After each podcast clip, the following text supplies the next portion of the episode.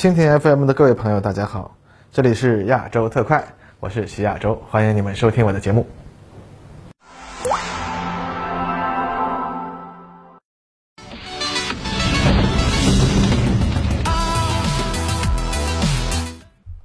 各位朋友，大家好，欢迎收看本期的亚洲特快。最近呢，美国方面出现了一些新的挑起中美两国间敏感问题的迹象。那么虽然总体来看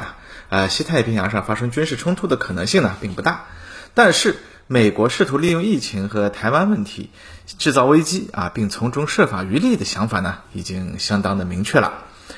最近呢，更是有美国的高级官员嘴上没有把门的，通过彭博社放话说由于俄在军事冲突中进展不顺，实际上呢已经被一个乌克兰给拖住了那么美国呢反而可以在这个方向上减少投入，集中力量在亚洲搞事情。几乎和这个发言同步，美国也开始进行一些文字游戏引起我方反应后国务院又跑出来救火重申不支持台独。不过呢，时机如此的巧合，很难让人相信这不是美国的某种极限短线操作。不过虽然这些短线操作很大程度上依然是美国的这个塑造危机、极限施压，然后尝试通过外交谈判获利的老套路，那我方的应对呢也显然是要采取灵活措施，并且从硬实力角度呢说，美国的操作余地它已经不大了。而且反过来从硬实力角度说的话呢，我们如果采取和美国更加针锋相对的态度，那么现在反而是可以主动塑造危机以其人之道还治其人之身，反而呢很可能在短期的外交军事博弈中取得一些成功。但是这些短线操作对于双方的总体态势而言并不能造成什么根本性的变化，因为中国和俄罗斯不一样在军事行动之外呢，中国还有更多的手段可以运用，而且这些手段对美国来说呢是更不愿意接招的。这也就是为什么美国的国务院在采取小动作之后又马上要找补，强调不支持台独的问题但从长远角度来看，我们倒是可以考虑一个相信中美俄的军政界目前其实都已经在考虑的问题，那就是中美俄的大三角是不是会因为俄乌冲突发生大的变化。其实呢，如果从军事角度而言，大三角的关系它已经在发生深刻的变化了。最近美国的这个战略司令部司令理查兹说，中国的战略核力量在过去的2年里增加了1倍，并且呢正在兴建360个以上的风力发电厂更是会在未来进一步缩减中美在战略核力量方面的差距。当然了，他这里说的过去2年增长1倍呢，说的应该是美国在卫星上数出来的我国陆基机动式洲际导弹数量的增长，毕竟这个风力发电厂距离完工和并网发电那可能还需要一段时间。那这说明什么呢？其实咱们之前也说过，这就是中美俄大三角的力量变化有关了。关于当代核冲突的后果和影响飞宇社有几个科普视频值得大家去看一看核战争毁灭人类是事实还是谣言，详解核武器的真实威力，以及在家学会打赢核战争这2期视频。希望各位朋友讨论核武器问题的时候可以先去看一下这个懒人包对于核武器问题有一个基本的理解。这里我要说的是呢，在中国过去的概念当中，我国呢不是美国的首要核打击目标，那么我们更多的其实是在防范飞宇社视频里之前说到的这种美国和俄罗斯发生核冲突之后顺手也对我国进行核打击的行为。这只需要很少量的核武器确保能够攻击美国残存的战略目标，从逻辑上来说呢就足够了。但是这种情况从2010年之后已经偏离现实越来越远了，因为2010年以后我国的综合国力发生了突飞猛进的发展，因此美国呢越来越倾向于在核战争的主要目标指向了我们。相反的呢，俄罗斯在这种态势下反而成为了大三角关系中可以借主要矛盾呢躲在后面的那一方。应该说那也得感谢美国大战略的缺失他们没有及时的利用这个微妙的变化。特朗普上任之初，一部分人主张改善美俄关系，重点针对中国的策略呢，虽然得手的可能性并不大，但至少呢，对我们也是有威胁的一步棋。但是结果呢，美国并未采取这个措施，反而是采取了对俄罗斯趁他病要他命的绝户计结果呢，如今他们把俄罗斯逼入了墙角啊，迫使他们进行强力的反击，也彻底呢让利用与俄罗斯改善关系、加强对中国力量的想法化为泡影了。原因也很简单，俄罗斯的核力量呢，即使相对衰落，依然是美国不敢轻易摊牌的对手。美国不论如何无法消灭俄罗斯这个严重的威胁，因此呢，也就无法真正的抽手。在这种情况下，我们可以说，我国加强核力量是一个必然的选择。至于加强的核总的程度呢，现在来看呢，显然是有着对大三角关系中各方力量彼此消长的周密估算的。中国的核实力呢，必须增强到美国不能轻松的在现有 START 条约框架内加加减减就能应对的程度。而美国对自身核力量建设的长远计划，在过去几十年来呢，都是在现有 START 条约框架内通过加加减减搞些小动作就能应对任何威胁的想定下完成的。那如果被迫大幅度增加投入，那么从长远的角度来说，必然是牵一发而动全身，影响其未来几十年的经济军事发展情况。相比之下呢，我国过去几十年里呢，一直没有加强现役核力量方面下太多的功夫，更多的呢是在默默的准备，包括储备核材料、研制新型导弹、建立面向未来百年甚至更长远的核工业布局等等。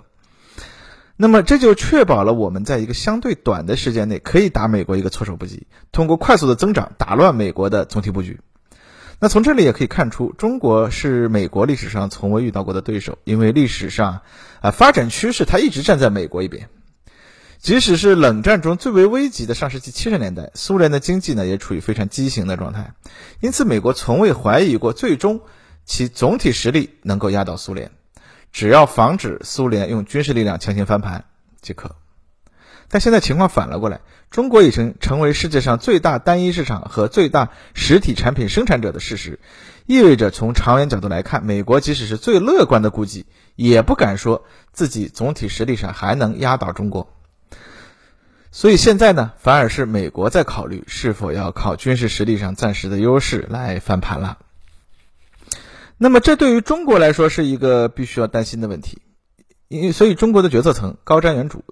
啊，几乎和我国综合国力爆发式增长的同期做出了大刀阔斧增强军事力量，尤其是核力量的决策。只不过呢，在过去的10多年里，中国的常规军事力量立竿见影的得到了快速的发展，但核力量的增强对于中国来说是一个需要厚积薄发的过程，因为在此前的年代中，中国并未在核力量方面投入特别大的力量，因此呢，在核力量的基础方面它其实没有做好准备，需要10年左右时间来积累力量。那么随着21世纪20年代的开始此前几十年的投入开始爆发，而这正好赶上了中美两国关系发生变化的这个时期，应该从时机上是正好。相比之下呢，美国刚刚拟定好21世纪核力量发展路线图，并且开始向相关领域大量投资，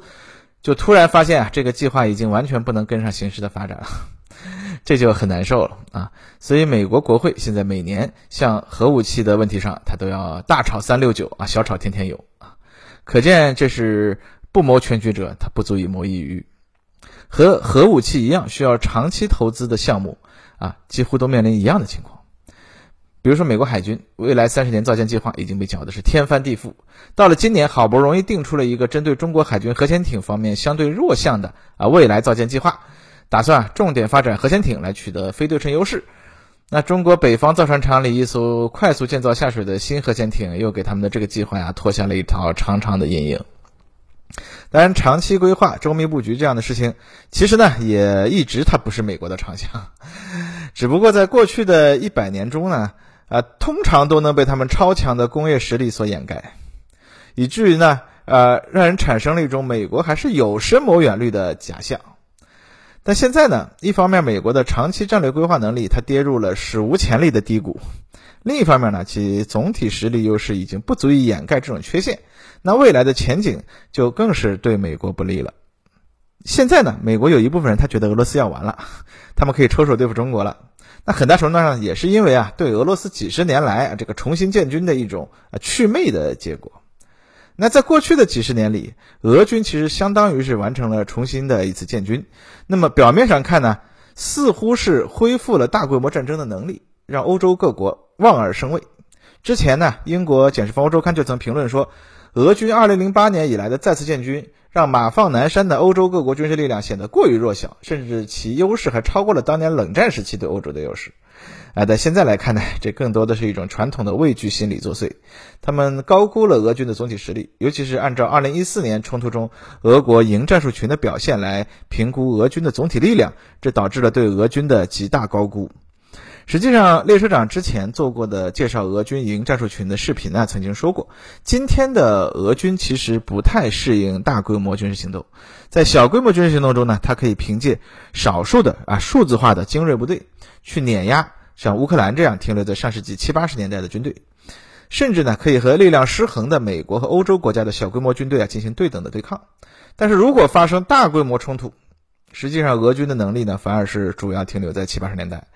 很可能呢，并不能体现出多大的优势。那现在来看呢，乌克兰冲突基本验证了当时的判断。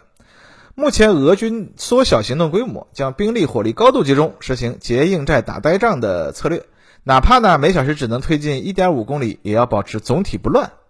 这其实呢是更加凸显了俄军缺乏数字化、信息化作战能力，因为现代的信息化战争的特点就是大而不乱。大量的小部队在非常庞大的战区内看似乱作一团，但实际上呢，通过信息化网络互相沟通配合，形成一个有机的整体。而俄军呢，并没有进行这样的作战的能力。最后的结果呢，只能是回到二战时代在狭窄正面堆积大量兵力，徐徐而进的这个常态。甚至呢，都已经没有冷战时期苏军大纵深突击的能力了。那仗打成这样呢，其实对于欧洲和美国来说呢，有点靴子终于落地的感觉原来俄军也不过如此那也正是因为如此，美国才会产生了一种未来在欧洲方向上不必投入过多精力的感觉。但其实呢，这还是一种错觉。俄军确实现代战争能力较差，但是乌克兰的战况也证实欧洲国家离不开美国。美国给欧洲军事力量造成的结构性缺陷，使得他们无法单独对抗俄军。我们应该看到，虽然很多宣传都在大吹乌克兰使用单兵反坦克导弹、土耳其无人机这些东西给俄军造成的麻烦，但实际上战场上真正能够和俄军进行攻防对抗的，依然是乌克兰的大规模装甲化部队。实际上，乌克兰的坦克和炮兵在这场战争中对于拖住俄军发挥的作用，远大于标枪、反坦克导弹和 TB2 无人机。而战争进行到现在呢，西方对乌克兰的援助也逐渐从单兵反坦克导弹、防空导弹转为坦克、自行火炮。美国已经表示将停止对乌克兰提供标枪反坦克导弹，一方面是因为已经给了乌克兰5000枚导弹，相当于美国1/3的库存，影响到了美军自身的战备状况。另一方面呢，也是因为这些导弹取得的实际效果显然未达到美国的预期，这也是我们此前曾经分析过的问题，你无法凭借反坦克导弹赢得战争。所以波兰呢，提供的200辆特7-2坦克，可能对于乌克兰来说是更重要的东西。那有了这些坦克呢，或许乌克兰在其现有的几个机械化旅被俄军打残甚至歼灭以后，还能重新建立一部分的装甲机械化部队，继续进行抵抗。那么既然有这样一个事实在这摆着呢，这就意味着美军未来还必须在欧洲部署重型的装甲部队。咱们之前分析过，即使按照欧洲国家的承诺将军费提升到 GDP2% 的水平，其仍然没有足够能力建立一支现代化的机械化陆军。因为这东西花钱它太厉害了，已经不是欧洲这些中小国家 2% 的 GDP 能够支撑起来的程度了。那更何况俄军在乌克兰的表现，它也说明了一支军队的作战能力，它不光是看主力战斗装备，那些不会在阅兵式上展现出来的装备，比如说坦克抢救车、修理车、燃油弹药保障车辆、通信系统、指挥控制系统，这些大众媒体通常根本不会给镜头的装备，对于现代战争的意义呢，可能至少是不亚于那些明星主战装备的而这些装备的采购、使用和维护，可能是远比主战装备的采购价更贵。因此呢，美国只能说是稍稍减轻了一些压力，但正因为他在过去几十年里把欧洲各国军队塑造成了打不了大仗的样子，所以他必须依然在欧洲维持强大的驻军。如果未来北约在吸收了芬兰、瑞典，并且加强对波罗的海三国的防御，那么我们前面也分析过，按照兰德的估算，仅仅在波罗的海三国驻军就需要美国每年投入数百亿美元。同样呢，俄罗斯的海军和空天军确实在这场战争中表现不佳，但是仍然展示了相当的实力，而至少它投射能力也不是假的，发射了大量的空射和海基导弹，对乌克兰进行了打击。这就像中国当年哪怕是只有歼6战斗机，美国后来计算只要2艘航母就能把中国空军短时间内消灭一半。但实际上呢，美国也要在我国周边部署远远超过2个战斗机联队的空中力量，一样的。俄军就算表现再拉，美国也不能说抽走太多的兵力。所以呢，俄军打过乌克兰之后，欧洲军事形势的变化长期来看反而是可能需要美国投入更大的力量，而不是更少。而另一方面呢，亚洲方向美国面临的是和欧洲完全不同的军事需求。除了在朝鲜半岛，美国不需要在亚洲部署大规模的地面作战力量，他们需要更多的是战斗机、驱逐舰、航空母舰、巡航导弹、核潜艇。所以呢，美国能够从欧洲抽出更多的部队，在亚洲他们也发挥不了什么作用。毕竟那美国海军陆战队坦克未来都不要了，反而要去装备反舰导弹了，是吧？那这样一来，美军到底能从欧洲调动什么力量到欧洲呢？当然了，如果我们从更长期的角度来考虑问题，如果美国能在欧洲削减一些军费那么这些经费当然可以用来加强亚洲方向。但是美国在亚洲只控制岛链的问题，它如果不得到解决的话呢，他们单纯增加在亚洲方向的兵力就并没有什么用了。最近美国又关注了一次中国西部的导弹靶场，这次他们的新发现是中国靶场上的驱逐舰靶标采用了一些特殊结构和材料设计，使得它在红外和雷达成像当中呈现出了不同的影像。由此美国判断认为，中国的导弹应该已经采用了红外、光学、雷达复合制导手段，并且呢能够通过人工智能技术判断目标性质，以便在混乱的港口内找出最高价值的目标进行打击。就是之前咱们介绍以色列号称世界上第一种具备人工智能的导弹那期视频里说过的，这个第一的名号它应该属于某种东风导弹。中国的导弹优势使得美国在亚太靠近前沿部署的军事基地现在都处于一种一开战就会遭到沉重打击的情势之下。由于地理因素的限制呢，美国又很难在这里开设更多的基地，结果呢，就是美国即使在这里塞入更多的部队，后果也一样，只能是让中国的每一发导弹都能够取得更大的潜在战果。那如果按照逻辑来说，美国的选择只能是开始建立第2条防线了。但是太平洋的地理条件决定了所谓的第2岛链基地数量远远少于第1岛链，至于第3岛链那更是直接退到了澳大利亚、夏威夷去了。所以实际上呢，一旦第1岛链被打破，美国就直接等于输掉了在亚太的冲突了。中国甚至不需要登陆日本或者帮助朝鲜人民军南下。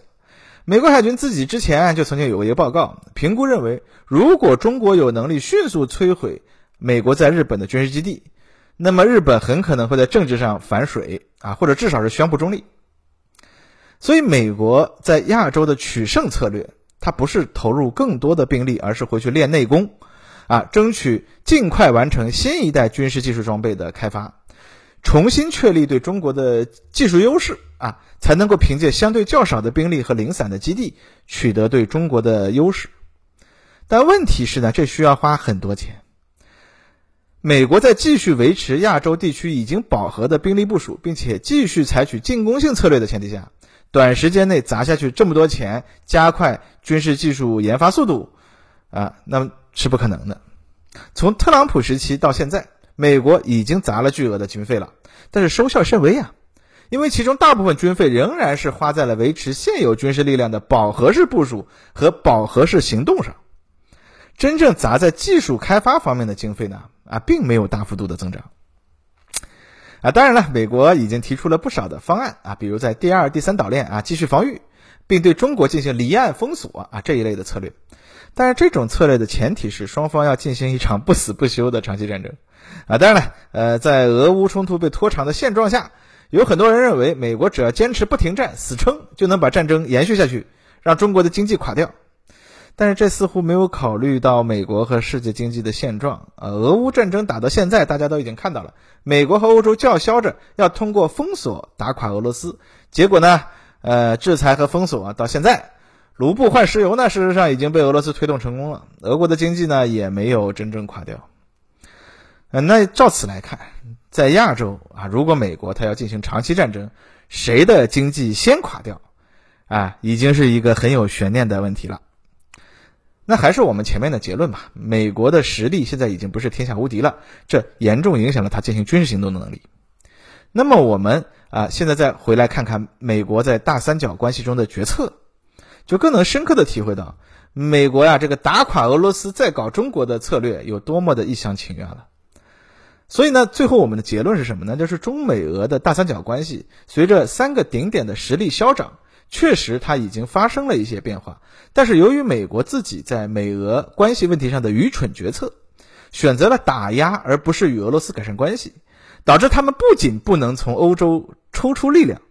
反而在俄乌战争之后相当长的一个时期呢，要在欧洲增加投入。而在亚太方向呢，由于地理因素的限制，美国的力量已经达到了饱和状态，再增加投入目前也没有太大的意义。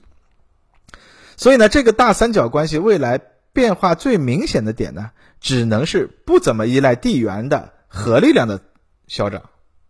但核力量说到底是经济问题，中国在这方面的大幅度增长呢，将会给美国带来更大的压力。所以从长期的角度来看，时间呢依然有利于中国。而美国如果要想继续玩下去啊，那已经到了必须要改弦更张，采取一些新政策的时候了。只是呢，由于美国自己在过去几十年里培养出来的这批嚣张短视、只考虑自己小团体利益的政客，很可能会错失最后的政策改变的时机。那么在这种情况下，我们就更要注意一个可能的迫在眉睫的危险，那就是美国会不会凭借现有军力的纸面优势尝试强行翻盘，就像对乌克兰的挑唆那样啊。那么这说到底就要看中美两军的关系是否能够在未来继续发挥两国关系压舱石的作用了。那好了，本期节目的内容就到这里。